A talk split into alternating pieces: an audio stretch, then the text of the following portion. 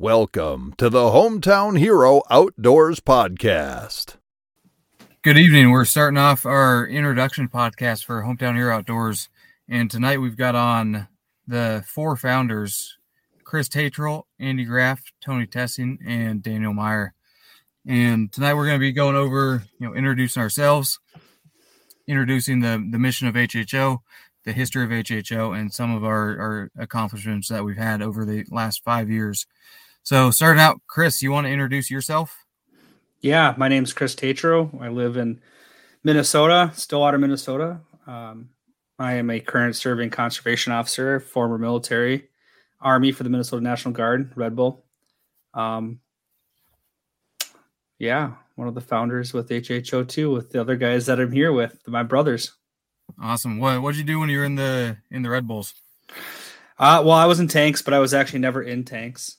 When I deployed, I was always infantry or Cav Scout type stuff. So I went to Bosnia and Iraq, and I was in Iraq for two years and did that. Then transitioned over to the law enforcement world. Awesome. See, seems like the the most army thing ever. You know, do a job and then never do it. Ne- never actually do the job that you, that you joined for. So pretty much. Yeah. All right, uh, Andy, you want to introduce yourself? Hello, Andy Graff here. I'm the event coordinator. Um, I am currently serving as law enforcement officer here in Minnesota, South Metro. Um, and I'm a U.S. Navy veteran. I did active duty and reserves. Active duty, I was an information systems technician. I basically did all comms. Um, I was stationed overseas in Yokosuka, Japan on the USS George Washington, and then NAS Whidbey Island um, in Washington. And um, really enjoyed my time in the service. Um, when I came back, I wasn't going to be a cop, but then became a cop. Um, just happenstance. I got a family full of law enforcement and love what I do now, and I love to give back. So, yeah. Awesome. Was there was there any cool places that you got to see when you were in the Navy? I, I hear oh, stories all the time oh, of, oh, yeah. of people going into ports. Yeah, we a lot of ports in the um, Southeast Asia, Japan, Guam, Hong Kong, uh, South Korea, Thailand, uh, Philippines, Australia. So just name a few. So had a good time. A couple places all, all, over the place. Just just, just a few. Just to name a few. Yeah. All right, and next we got Tony. Uh, hey, I'm Tony Thesing. Uh, I'm from Andover, Minnesota. Uh, born and raised in Minnesota. Uh, after college, I ended up joining the Minnesota National Guard, where I did six year, six years, and um, then I kind of hooked up with Dan and became one of the founding members. Uh, I also help uh, try and do my best with uh, the social media stuff, but uh, it's always an ever changing game. Well, there's a lot of social media out there, so you can. It's a lot to keep track of. Oh, it's it's there's everything. Yeah, and then when when you were in the guard, did you have any deployments under your belt? Yeah, uh, I was deployed to Iraq with uh, the 34th ID Division uh, in 2009 to 2010. Um, that was my only deployment, and yeah, it was more than awesome. enough. Yeah, definitely. no. Then we got Daniel Meyer, our president. Daniel, yeah, tell so, us about you. So, Daniel Meyer, I'm from Oregon originally. I joined the army at 17 as an infantryman. Uh, left Oregon. Uh, coincidentally enough, I'm actually living back in Oregon now, doing recruiting.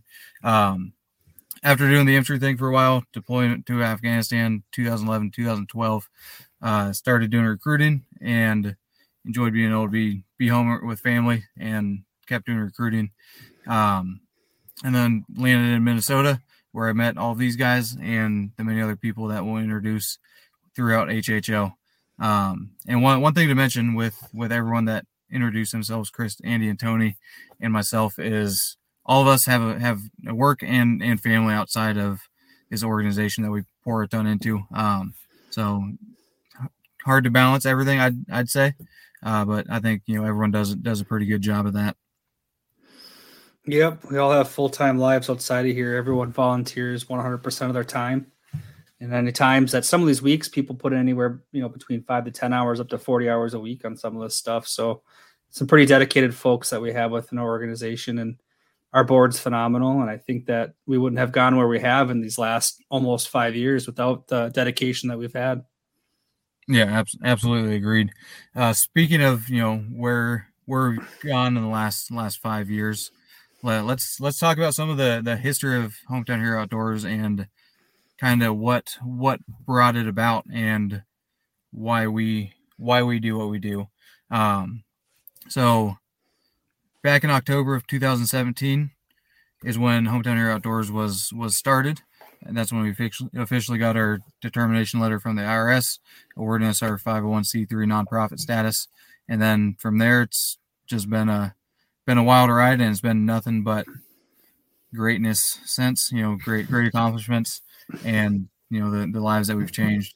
So chris what what kind of things did you see coming into hho and why why did you feel that it had to be had to be formed i felt that you know i i knew you guys when we were with the previous organization and i felt that we had a pretty good group of people we had a lot of camaraderie between the the four of us and uh, some other people that have left since. But uh, I felt that we did a really good job working together and engaging in a goal that we all wanted, which was to help military uh, veterans or people had served at that point.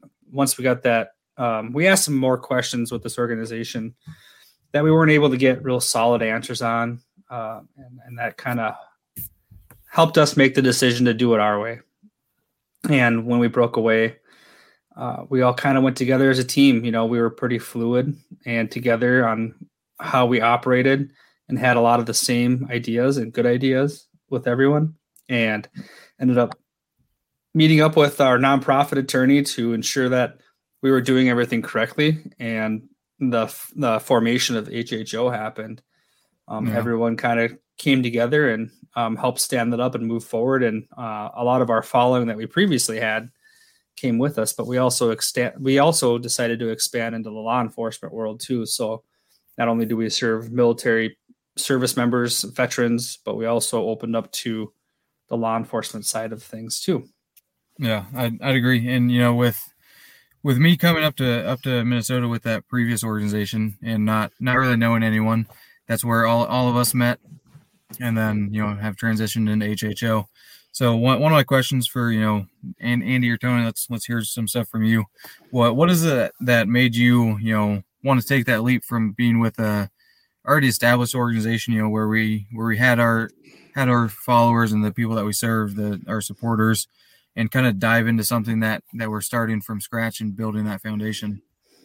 Uh, I I personally couldn't put well, I I couldn't put my my name with what the other organization organization anymore, but uh, I truly enjoyed uh, the volunteer aspect and sharing the outdoors and um, um, sharing everything that I've learned through through family that uh, like hunting and fishing through uh, growing up and stuff. Um, I liked sharing that with others, and so I figured, you know, try and do it again do it the right way with a group of people that uh, I've became friends with. More yeah. family now, right? Exactly. Yeah. What kind of what Tony said? Like growing up, I had a really strong background in the outdoors. You know, my dad always took me hunting. My grandfather, my brother, we all did it together. And to me, that's my escape uh, when I'm having a tough day. Whatever, you go out in the woods. You know, like they say, you can ne- never have a bad day fishing. So, uh, doing not. that, yeah, doing that, and then uh, when I was in Washington, I took one of my coworkers, like, hey, let's go duck hunting. Never shot ducks before, had a blast. And I just had a lot of fun sharing my passion and my knowledge with people. And then I heard about the other organization, got started with them, and I was pretty new and things weren't going too great. And we just kind of figured out, hey, maybe we should try this our own. And then uh, I'm glad, you know, to meet all you guys and transition to that this beautiful thing we have now called HHO. And how we've been able to spread not only Minnesota but you know dang near nationwide, um, and that's that's just really cool. You know, it's something like Tony said he couldn't put his name behind the other thing. Like I'm proud to say I started this. Like I ran into someone the other day, they saw my stickers. Hey, HHO, like have you heard it? Like, what's that about? And it's like, oh, I went on this trip. It was great. It's like, oh, I'm like, tell me about it. Was it fun? What'd you like?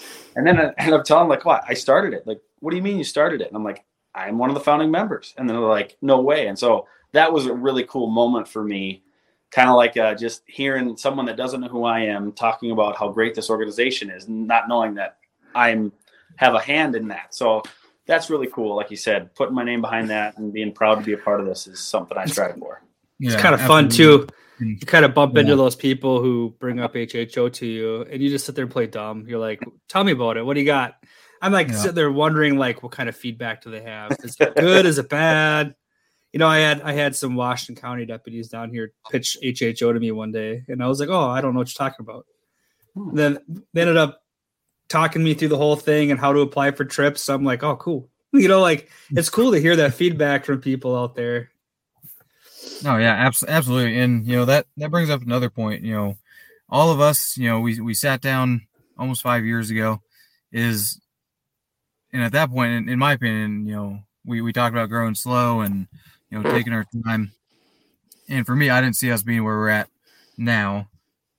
Five five years ago is Not at all. is that kind of, kind of the opinion of of everyone else that's here? Spreading quick. That's pretty cool. Yeah, it flies by. Yeah, which is you know a testament of you know the the need for organizations like ours to exist, um, and then also you know the those supporters that we have to continue supporting us, so that way we can get even more more veterans and law enforcement into the outdoors and get them the the outdoor therapy that they that they need. So when you talk about the outdoor therapy, like, can you specifically explain the mission so all our listeners can hear exactly what that sounds like? Yeah, ab- absolutely. So at Hometown Hero Outdoors, our, our mission is providing law enforcement officers, military service members, and military veterans with outdoor opportunities to assist in healing and building healthy relationships within the community. But it, it really goes goes a lot further than that. You know, our our goal is to create a, a family, a, a brother and sisterhood of, of people that are there to support each other, even when they're not attending the trips. Um, I, I think, you know, within the Facebook group that we have, the the original HHO community group, and then the trips group, you see people come together in in all sorts of all sorts of fashions from all walks of life to to help one another out, whether that be questions for for outdoors, transitioning out of out of military, um, or even to a new new duty station, or you know troubles that they're facing in their their law enforcement career, and everyone being there to support each other and you know i've heard countless times over and over again people that attend trips you know four and a half years ago when we first started that haven't been on a trip since or maybe you know have been on one or two and they they're still connected with the people that they went on that that very first trip with and they they go out and do their own outdoor stuff together I, Tony and Andy, were you guys a part of that one post that we just saw? They said the Aiken Hunting yeah. Crew. So um, I, I've I've talked about this. Like one of the things that I talked to my dad uh, about stuff that uh, with HHO and um, my father-in-law um, Tom about some of the things that I'm proud of, and one of the things I'm most proud of is the conversations and friendships that I've I've uh, made with some of these people. Um, I I never uh, when we post a trip, uh, a group chat is started with all of the participants um, as a way to not only put out information about the trip, but answer any questions that the participants might have. Um, and oftentimes it turns into kind of a um, way to also break the ice before you even get to meet these people. And I've never deleted a group chat from any of the trips ever. I have muted some of them, um, but I'll check back on them um, because sometimes people get their stuff hacked. But uh, And we're also in 50 group chats. so- right, um, Yeah. but uh, a, a group chat that Andy and I uh, are a part of uh, is one of my daily chats. These guys become Hour- friends. Uh, hourly chats, yes.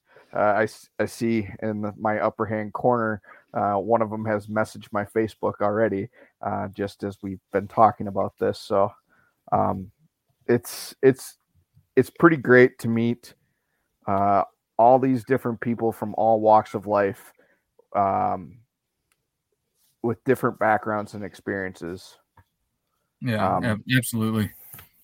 And you know, we'll we'll touch a little bit more on the you know some of the accomplishments and stuff. Um, but you know, to go back on the history of HHO, so you know, I had mentioned that we we kind of sat down and wanted to take things slow, and then it blossomed from there, if you will. Um, and we started out in Minnesota, and then kind of grew within the Midwest, and then since since then we we've now started started a chapter in 26 states.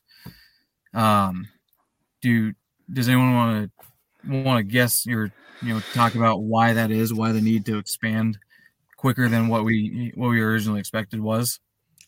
I think I think that I think we're very fortunate as a group with the founding members and how we started the HHO to have these individuals in our state help follow us and support us and move forward and engage in the mission with the HHO. Um, I think a part of that has to do with the fact that we really don't have an active military base in Minnesota, but we do have a ton of reserve and guard former military in this state that has deployed a lot.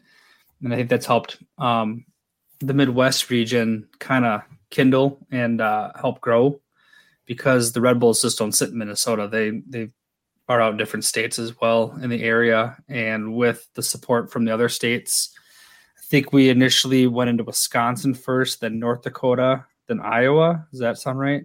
Yep, that's correct. Yeah. So, you know, these different states had parts or elements of this Red Bull military crew or other various guard members or reserve members. I think that support was pretty significant, and a lot of people approached us looking for uh, to help us, you know, to support the mission and to move forward. And from there, it blossomed. And I remember a couple of different times we've had conversations about how we need to pump the brakes a little bit, but we continually had uh, different states approaching us asking if we can move into their states, you know, and from there we interviewed people and ensure they're capable of representing AHHO well. Sorry. Thanks, Tony. um, the, the sorry, Tony just sent a message to our group chat here that smells like my dog pooped herself. So, so bad. yeah. So well, I'll, I'll, hop in with for Chris since you know he, he got sidetracked with the message. Um, Sorry. You know, and then I've, one thing I've noticed, you know, you brought up the Red Bulls. Well, one thing I've noticed, you know, I, I've never served in the National Guard. is My whole time's been active duty is you know one thing that the, the National Guard has, especially the, the Minnesota Red Bulls. You know, you guys seem a lot tighter than than a lot of National Guard units that I've seen. Is you know the the tight knit community that you have, and it seems like everyone stays in touch, even after you know going to Bosnia years and years ago. So that that really helps spread the message a lot. With you know, the word of mouth is is huge within the veteran and law enforcement community because it seems like everybody kind of has the you know the the stigma that you know these organizations aren't really out there to help help people um, more more in it for themselves but once they hear their friends people they serve with mention that they've that they've been involved with it they're they're a lot more apt to to get involved themselves whether that be just signing up for trips or you know volunteering as as field staff or being more involved in the the facebook group that we have well go ahead tony Sorry. i i well, uh, beyond the National Guard aspect, I also believe that uh, the recruiting system has done a pretty damn good job at helping us uh, grow. Um, take Sean Olsberg, for instance, uh, was a recruiter here in Minnesota, um, helped, hung out on a few trips here or there, and then moved away for his next position. South then, Carolina. Yeah. And he's like, you know what? This can't, I don't want this this group to die uh, in my life. So he moved it to started the chapter down in South Carolina, and then there again he ended up uh, retiring and relocating, uh, bounced back over to Texas. So um, I think no. that's a huge one of the huge things um, is the military system has a tendency to um, filter uh, either active duty guys are kind of moving around or National Guard or reserve guys are uh, deploying here or there or whatever. Yeah, and that's you know, in my opinion, that's that's one of the neat things about what we do. So, I, actually, today we just had a had a one of the guys in South Carolina put in the the group chat of theirs that he's getting relocated to Missouri, and for him him going somewhere that he's never been before, he's already got a family with HHO in that state. So you know he's got people that are there going to be there to support him and help him kind of get his get his his feet settled and be able to hit the ground both in the outdoors and and in the army. You know, at a at a full sprint once he gets there. Andy, um, being that you and I are law enforcement and we expanded to law enforcement, Mm-hmm. why do you think that spread to law enforcement was re- a good thing, relatable, and how was it difficult to recruit our law enforcement members or staff? You know, law enforcement are pretty private people. I mean, a lot of people on Facebook, you know, even me, my my real name isn't my Facebook name. You know, for good reason. You know, we we work a very difficult job, and a lot of us like to disconnect. So, a lot law enforcement don't have a lot of law enforcement don't have Facebook, and then they're also very leery about involving and intermixing with the military community because a lot of them don't have that "I serve my country" feel. Even though, especially in the last two years, law enforcement's been very challenging across the nation. Um, obviously, it's a vital piece of our, our structure as a nation. Without law and order, you know, they call it the thin blue line for a reason. So I think it's really cool, especially um, my grandfather and my father were law enforcement. I remember talking to my dad about this before, and he's like, You should include law enforcement. He's like, You know, I had to do go see things that people shouldn't see. You know, I had to go, you know, with car crashes, deaths, um, critical incidences is very very stressful for the average person. You know, um, I'm lucky and have a great support system, but not every cop in military don't they don't have that. So that's where I love where HHO has stepped up to be that for people. Hey, I'm really struggling. I know law enforcement guys just as just as much as military guys that have been like, without HHO, I don't know where I'd be, and I might not even be here. So it's that's really cool for us, and I think it's awesome that we were able to recognize that and bring them on board um, to recognize their their service and sacrifice that they make. Well, and one thing I like to point out too is, you know, with your military service, when you deploy, you're deployed. You're with your crew, you're with your Mhm. people. That's the lifestyle and mentality that you're living in day in, day out. When you're law enforcement here stateside, you know, when you sign off of work, you're going home, right? So you're going home to see your family. And a critical incident or something that you might have just encountered is sticking with you, you know. Um, when you're with your military crew, you have that support system right next to you. It's not that you can't have it here. It's just you go home and you have to take off that badge and that uniform and go on with your daily life.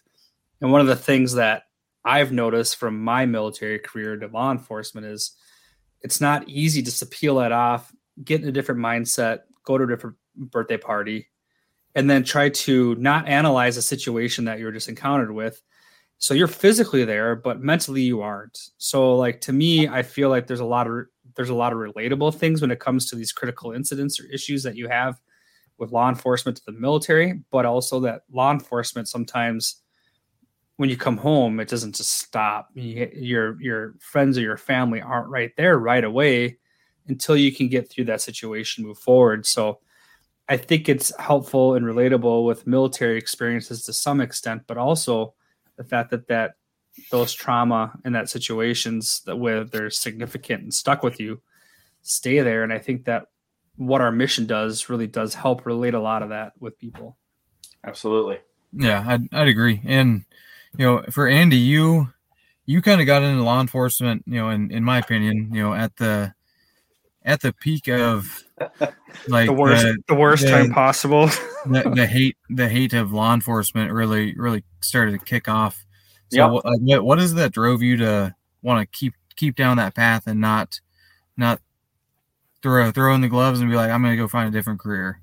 You know, that's a, that's, that's a really good question. Um, I, I I've had people ask me that, like coming in, like, why are you doing this? Like, this is, you know, you got to do ten years to be vested here. Like, it not it's not how it used to be. Like, um, for me, it's I don't know if it's just a sense of service. Like, I love to help people. Um, you know, I watched my grandfather. You know, he worked 33 years in Minneapolis, and my dad worked Minneapolis and bounced around, and then end up finishing in Richfield, and you know, watch them how they serve and yeah, you know, like my dad, he'd be the first one to tell you he struggled before, you know, and I, I got to see that. But for me, at the end of the day, when there's someone that I can help that would not get help if I wasn't there, like, you know, I try to be the cheery, happy go lucky guy that I am and try to, you know, hey, that's my grandma that's sick. I'm going to go help her. Hey, that's my uncle that just had his bike stolen. I'm going to help him. I don't want to I want to use my positive attitude and spread that, you know, because that's what I think is important. Because you know, I, at the end of the day, I'm a human, just like the people I deal with, and if people would just recognize that, I think communities would come together. So for me, it's still something I love to do. My communities are awesome; they love cops still, and if I didn't have that, it would be a struggle. But um, but yeah, I I still like putting on the badge and going to work. So yeah, absolutely. And you know, I I you you sent a Snapchat the other day to me. Uh, I'm not going to go into into what it was or anything, but you know, I, th- I think that's that that's one thing that you know both the the law enforcement and the military community do do really well is you know we so we we don't vent really well to each other about our problems, but you know when when we do open up, we we are pretty you know we we deal with it both you know in in a comical manner and then you know being able to get out I, I think being out in the outdoors really relaxes you and allows people to feel comfortable talking about those things if they want to, or just feeling feeling like they do have somebody. Um, you know, like like you went through a pretty pretty traumatic thing. Yep. Sent Snapchat with like I, I, I can't remember exactly what the words are, but or or I'm not going to say I'm on here. Um, but like you had a thumbs up, like doing okay. Yeah, I'm doing fine. And, you know, I I think that's funny you say that because like, you know, look at you. You're in Oregon, but like you're still like you said, like Chris mentioned, this is a family. Like you know, I went through this. I'm okay. But man, it sucked. And it's just knowing it. And Tony probably knows this. I use probably Snapchat too much. I, I send them all the time. I get to laugh at stuff. Because again, like I kind of use humor as, as a coping mechanism. But you know, I'm sending them to my brothers. You know, here here I'm sending you funny snaps and stuff that's not so funny, but I kind of find funny because that's just how I deal with it. But you know, if I want to be in the blind having a tough day, that's how I'm going to cope with it. And you know, Tony's probably going to know all the stuff I've dealt with the last year because I probably sent it to him. So but yes, yeah. But that's good though, and that's what we encourage and foster. You mm-hmm. know, absolutely. You know, reach yeah. out. You know, yeah. and I thought one of the cool things that. Sorry, I'm not. If you got more, do you want to talk about that? We can't. Nope, good. I was going to transition um, a little bit with Tony and talk about the ASIST training, the applied suicide intervention training system that we just went through, as another element of what we do do you want to talk about that at all, Tony? Uh, sure. Um, that was actually so I had, I had heard about that in the past. Um, um, it kind of I was I'm really glad I went through it because it kind of gave me a new approach to how I talk to people that like you know and try and pick up certain cues on hey are these just are they having a bad day or um are these guys is this person possibly um, looking to harm themselves. Um, and I had sat through, let's see, six years in the guard, probably five five different um, extremely dry, boring um, suicide prevention classes while I was in the guard. Uh, and this, I I thought was one of the best ones out there. The ASIST program was one of the best out there. Um, not only is it uh, captivating but it actually provides a uh, nice toolbox of uh, ways to break down um, a person in crisis. Yeah, and I mm-hmm. sat there and watched everyone, you know, and going through the training, and yeah, I mean, it's uncomfortable.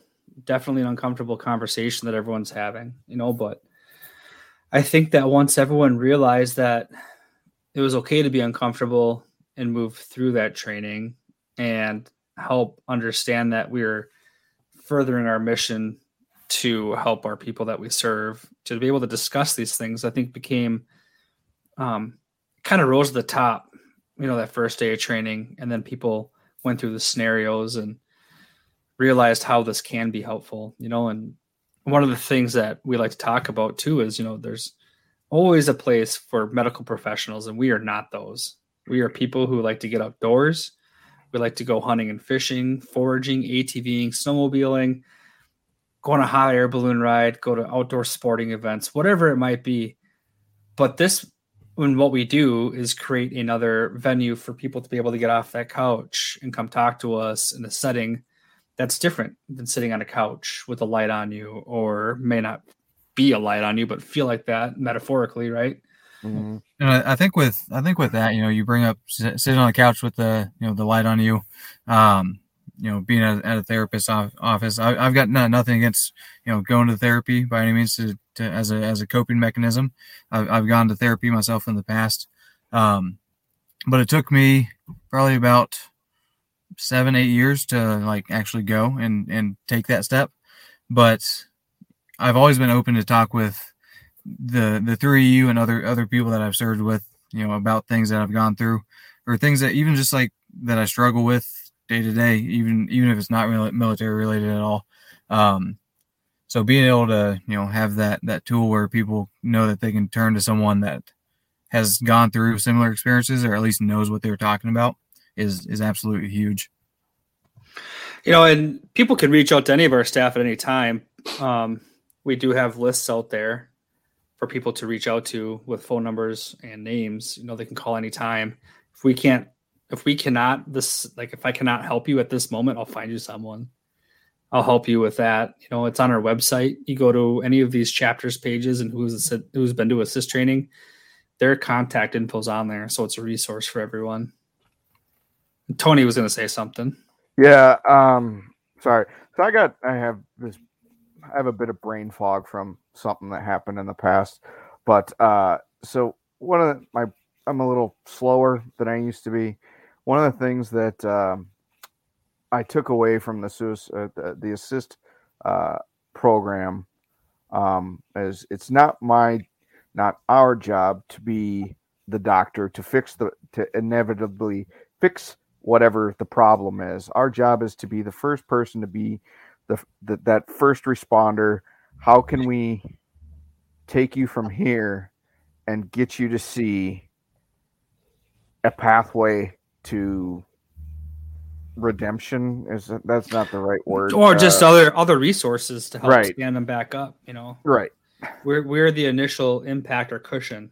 Right. Yeah, yeah. and I, I, th- I think it's important to note too you know so tony tony mentioned you mentioned you know sh- kind of showing that pathway guide them in the, the right direction uh, a lot of times when people are going through you know the they're, they're down that path already of you know they're wanting to commit suicide or you know harm themselves or harm harm someone else they're they're not thinking as clear as what they what they normally would be. And they they don't even realize all the options that are available. So it's important to have people that are that are trained through the ASIST to be there to guide them through it well we have 150 people on staff. Now we have over 15 people that are certified in it. And then we're looking to expand with more. Have a class in the texas area for um, the Texas area for more training for surrounding states as well as the New England area. So awesome. there's uh, there's more and more training that we're going to do, and I think at some point we're hoping that our board will become a train the trainer option in time, so then we can help go out and train our staff. You know, and, and with staff, you know, again, they're 100% volunteer. So, but these people care enough where they are willing to answer the phone or a message and be able to sit there and listen and help you get to a better place, you know. So, and a lot of that starts with being in that duck blind or the boat right. or somewhere else, you know, outdoors, yeah. and then it, that connection opens the door later on. And it, the ASIST ASIST training also helps helps you uh, decipher uh, cues that you can while you're sitting in the duck blind or the duck boat or the the ice house or whatever you'd be like um, man did he he or she say something um, that i should be keyed in on type of thing? So it is a very useful tool. Yeah. And so our listeners know there are such things as ice houses up here in the northland yeah. we do fish on the ice go, we go park, go park an RV, RV on the ice yeah we drive one tons uh, yeah, there's um so that I mean, there's really there's always anytime that suicide is talked about, it seems like there's no good transition out of out of it. So we're just gonna we're just gonna hop into the next the next well, here's a topic as well. The, um, the transition is we are here for yeah, you. If you feel you know, it's it's let us be a resource to you if you find yourself in that place. That's the transition. Come yeah. come check us out, see what we do, how we do it and just know that we're here. That's the transition. Yeah, ab- absolutely. And you know, from from that, kind of want to talk about the accomplishments that that you guys have seen. You know, in, in your opinion, um, I'll, I'll start with with mine. Um, for me, it's it's hard to just name just one thing that that I've seen happen within the organization. Um, that that's really stood out as as being like, yep, that's it. Um, but one of the one of the things is within our Hometown Hero Outdoors community facebook group that's open to just the the people that we serve um, is the the countless times that people have posted in there asking for help, saying, "Hey, I'm I'm going through a rough time." The, we've even had people go in there and say, "Hey, I'm thinking about committing suicide. I, I've got no one to turn to," and within within minutes, they've got hundred plus people in the in the comments. They'll have people message them. People that already have their phone number will call them, um, and they'll they'll get them, you know, set down the right path so that way they can they can recover from whatever it is that they're going through. Um, and then we we see the the reviews from from trips that we've been on where where people are like, hey, you know, you saved saved my life, you saved my my marriage, you saved my relationship with the kids, or you know, you gave me a, a healthy outlet rather than you know the the drugs or alcohol or whatever else they were doing that that they felt wasn't wasn't the right path for them. And then you know we provided them the outdoors. So out out of everything that we do, I think you know seeing that stuff, seeing seeing those those success stories is the the biggest. Um, and then obviously you know there's there's a few trips that stand out, but I'll let you know Andy, Andy, Tony, and Chris go over what they think their their biggest accomplishments are within the organization. So Andy. Oh, geez, this is um. So one thing I can think on the spot. I Tony may take this one too because you know he he has just as much he has more more of it than I do, but I helped. Um, Tony and I did a podcast with a guy named Full Scale Outdoors, Dale Luganbill, great guy. And long story short, that led to a friendship um, with Minnesota Made Outdoors. And for three straight years, they've brought out 50 members on the ice, and they get everything donated for us. I mean, there's 150 members in three years. These guys have brought out and every time, oh my gosh, it's the greatest trip. There's donations, there's food. Traeger comes out and cooks for us. And last two years has been unbelievably cold, of course. But that trip is like I don't I don't want to call it my pride and joy. There's a lot of things to be successful about, but the feedback I get from that trip and those guys and the fun and even the captains. Um, so what it is really quick is an ice fishing tournament. There's 50 members, 25 teams of um, two, and these the amateur little um, circuit of ice fishing competition. They're the coaches for the day for our veterans and our law enforcement members. And they go out, you know, it's a panfish tournament. So we get about four hours to fish. You know, we laugh, we fish, we run around, we find fish, and just, I don't know. The feedback I get from that is just something that drives me all year long. I absolutely love that. Awesome. Yeah, I, I enjoy seeing that trip. You know, from the the time that you guys start talking about it, you know, come October is usually usually when the, the conversation starts, and then oh yeah, always, well, excited, you, always excited to see see how that trip turns out. Yep, I'll expand uh, on what Andy said. Um, one of my uh, what I see as one of our biggest accomplishments as an organization is all the uh, personal and professional relationships we've built um, throughout not only the veteran community, um, the outdoor community and um, our communities where we live, uh, the relationships that we've built with um, the cities that we live in and work in, and um, it's it's pretty amazing to see uh, how far all these different networks have come together to help us succeed in um, accomplishing a pretty awesome mission. It's, yeah, I mean, you say that too, and one of the the cool thing too is like uh, Chris Erman, our treasurer, he's in L.A. on a layover, wearing an HHO shirt, and someone comes up to him and is like, "Hey, HHO." I mean, like that's cool. I mean, that's the community seeing the spreading it. You know, that's pretty cool. I mean, how often do you see something like that? Right. Yeah, and then you know, with with the talk talk about communities, we're we, we've got our our address there in Minnesota is as Stillwater I, I, think one one cool thing is you know we we joined the Stillwater Chamber of Commerce. Last year was our first year, and we got nominated for the the nonprofit of the year in the the city of Stillwater. Right away, yeah, pretty cool. Yeah. We didn't get it, We'll get it soon, but um, Yeah. you know, it. We're not doing it for awards either, you know. So Yeah, um, absolutely not. Yeah, there's a Um, lot of awesome trips that happen though. Um, Yeah. Gosh, you know, talk about annual trips. We got the Minnesota Made, right? Lake of the Woods Yeah. one Well, is so a huge one. yeah. Ooh, so kind of kind of what what you think your you know in your opinion what the what Oh, the greatest accomplishment is me? for yeah Oh, my turn. My bad. um, it's kind of an ongoing, evolving accomplishment, in my opinion, and I think that it comes from our volunteers and people step up in times where we have one person that may either have a hiccup or fall or trip.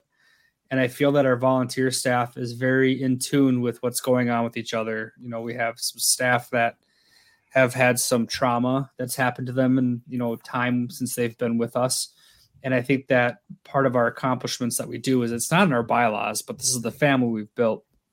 And they will step our family will step up and help these individuals.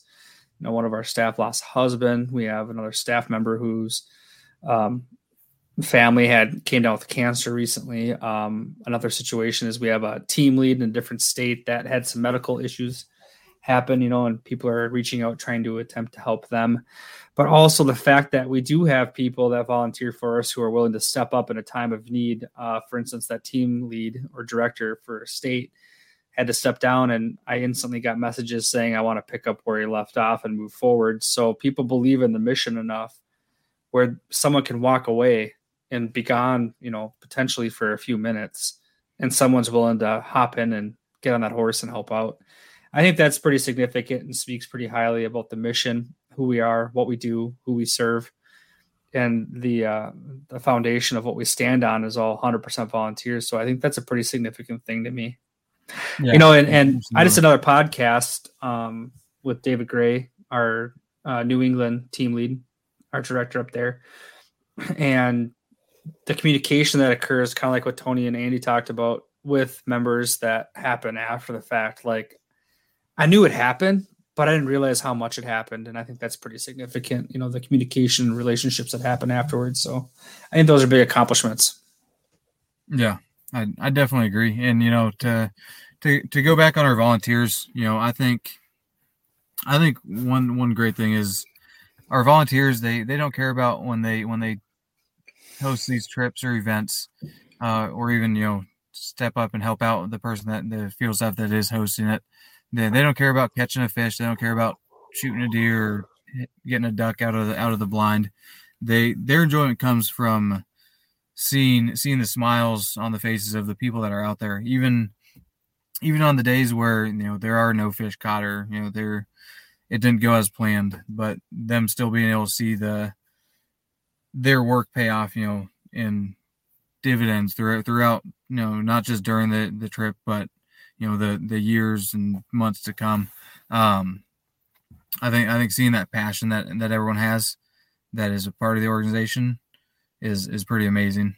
And and a lot of people that we that we serve don't don't even don't even realize you know half the time you know you just talked about a handful of problems that volunteers are going through.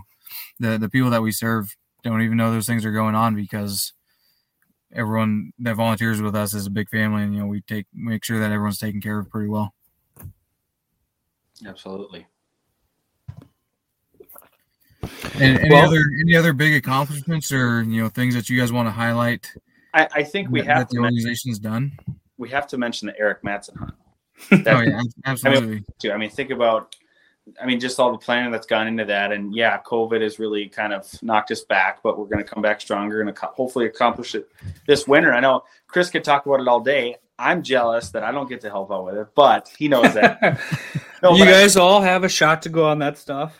he's got, he's put in so much work for Officer Eric Matson. Um, for those listening, if you don't know, he was a officer here in Minnesota that was shot in the head in the line of duty, and he's really, I mean, he he's beaten the odds um, from the from the very second the incident happened. Um, he's really come back and beaten the odds. He's a great guy.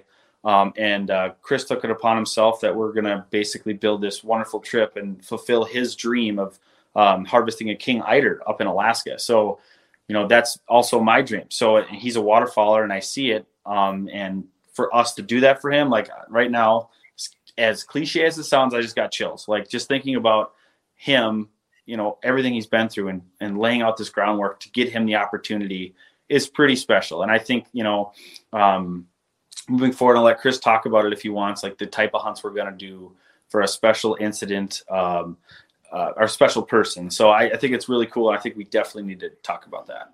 Yeah, ab- absolutely. And I, and Chris can talk about this forever. Um, so I'm, I'm, I'm going to remind him that, you know, we're, we're kind of coming up on, on an hour here on okay.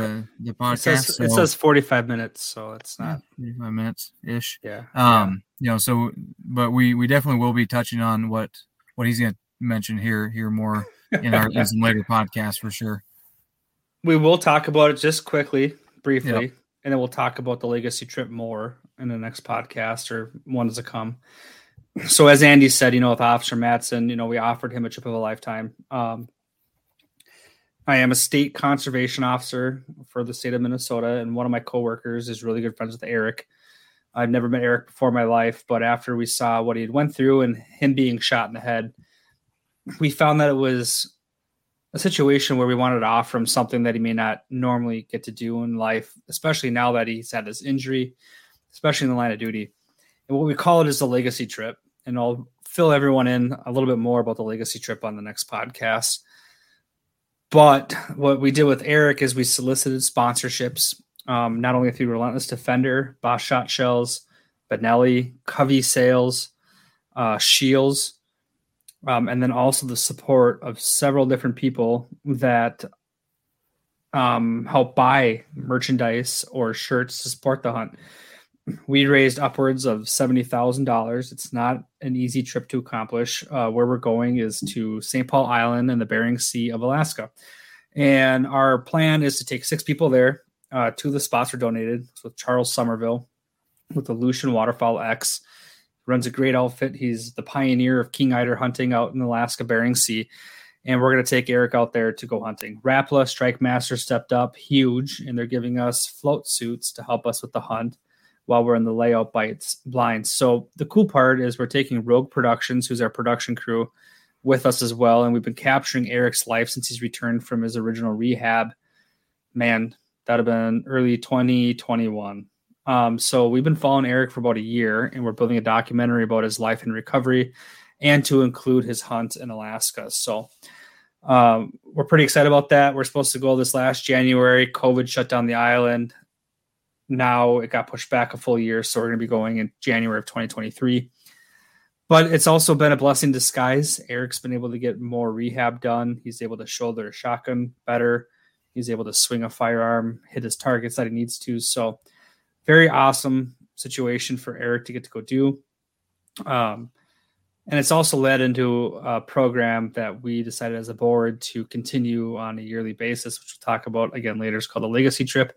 Either happen on a yearly or a biannual basis. So, yeah, Eric, Eric, Eric's story of you know from from the incident to where where he's at now is is absolutely outstanding.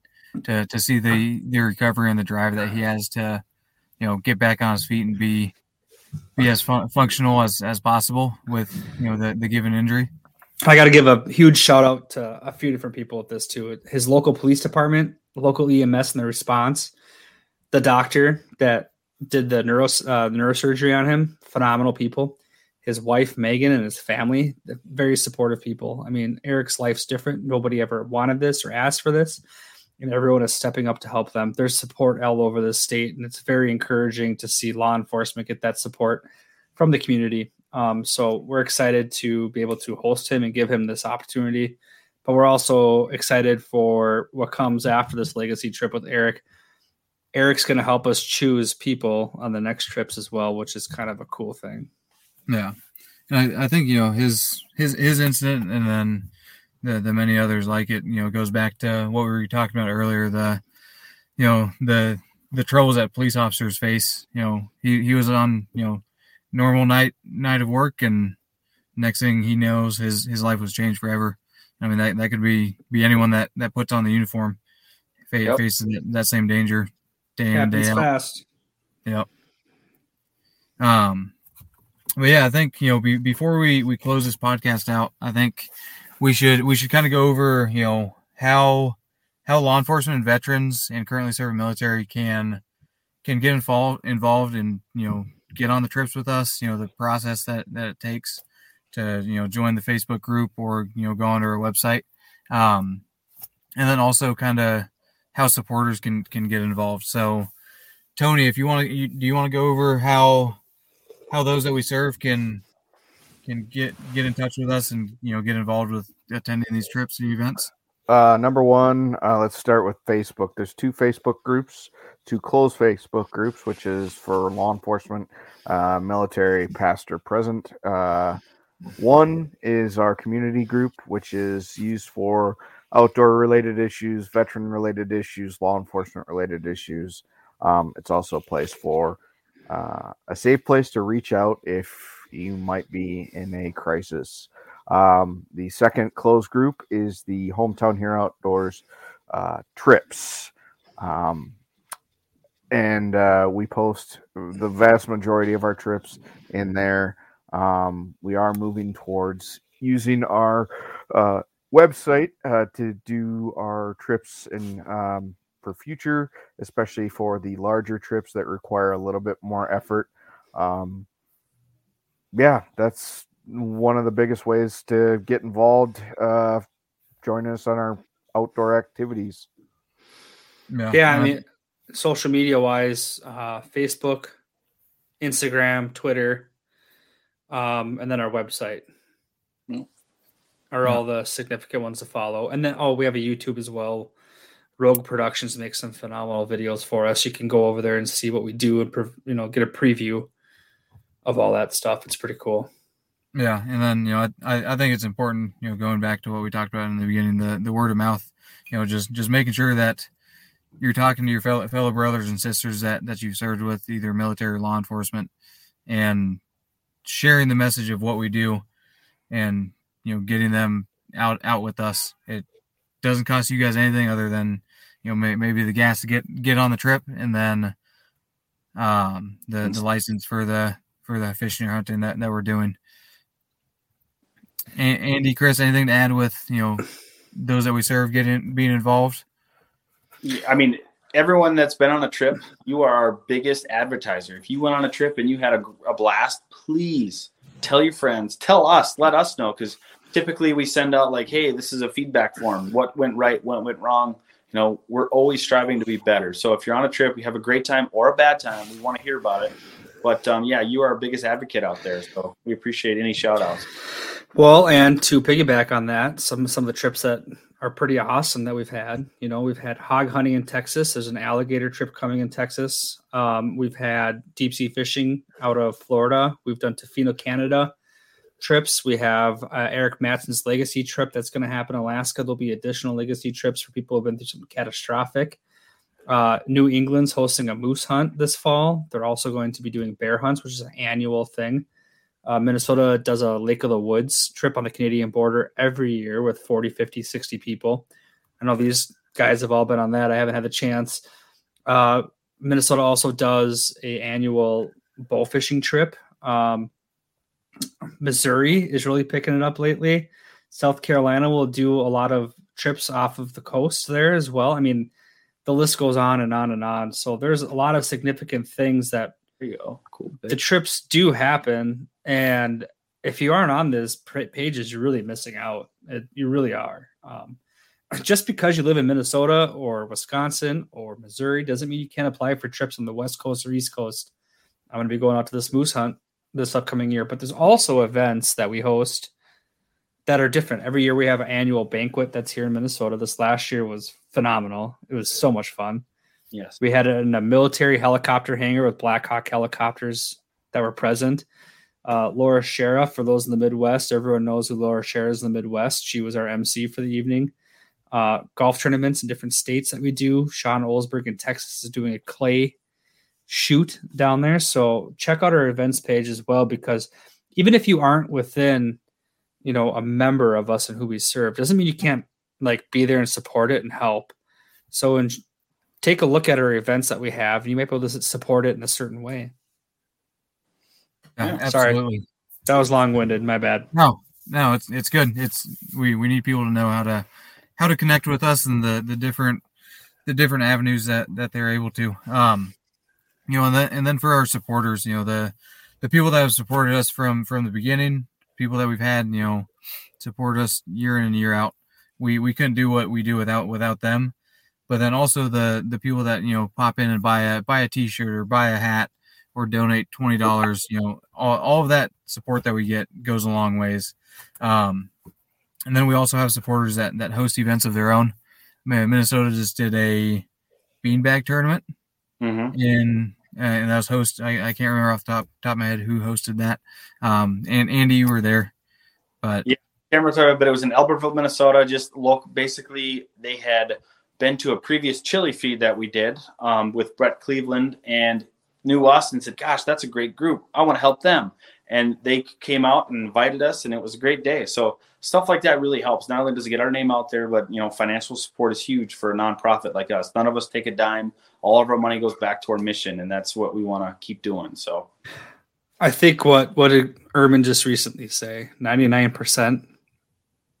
yeah, Is that right, Dan? Yeah, we're uh so the the accountant was was confident saying that that we're we're over 99% of our money that we raise goes directly back into our mission of of getting those veterans, law enforcement officers and currently serving military into the outdoors and and furthering our mission. And how many nonprofits can say that who have twenty thousand plus volunteer hours a year? Not not many. No. Not, not many at all. No. No.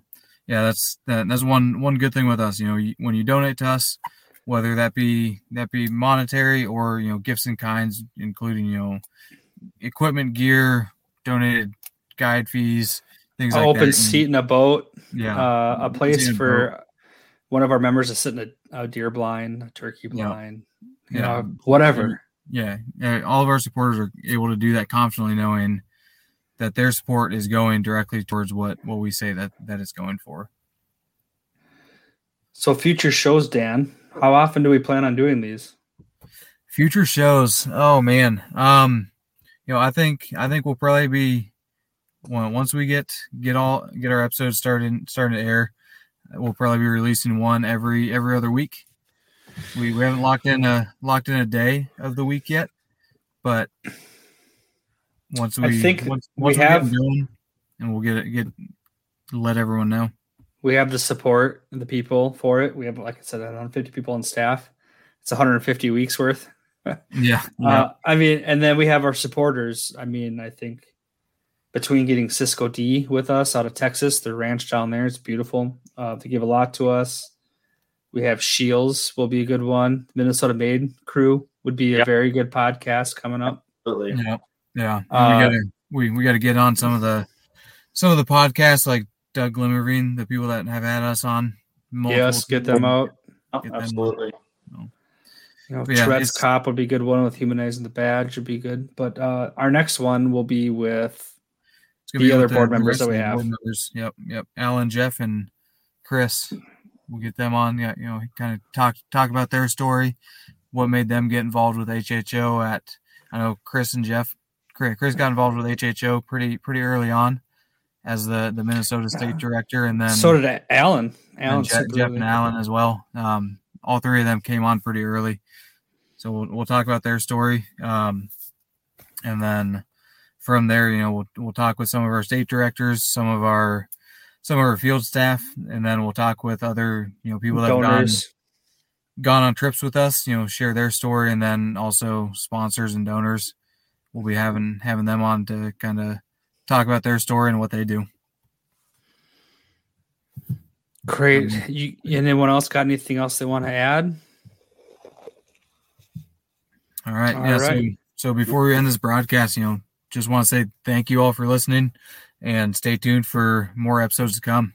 And we look forward to seeing seeing those that we serve out on the water and in the woods. Last thing I want to add is our suicide awareness hotline. Please ensure that if you are having suicidal tendencies, please call 1 800 273 8255. Again, that's 1 800 273 8255. All right. Awesome. And we'll see you guys next episode. Have a good night, everyone. Have a good week. Get out in the woods. For more information about Hometown Hero Outdoors, visit our webpage at www.hometownherooutdoors.org.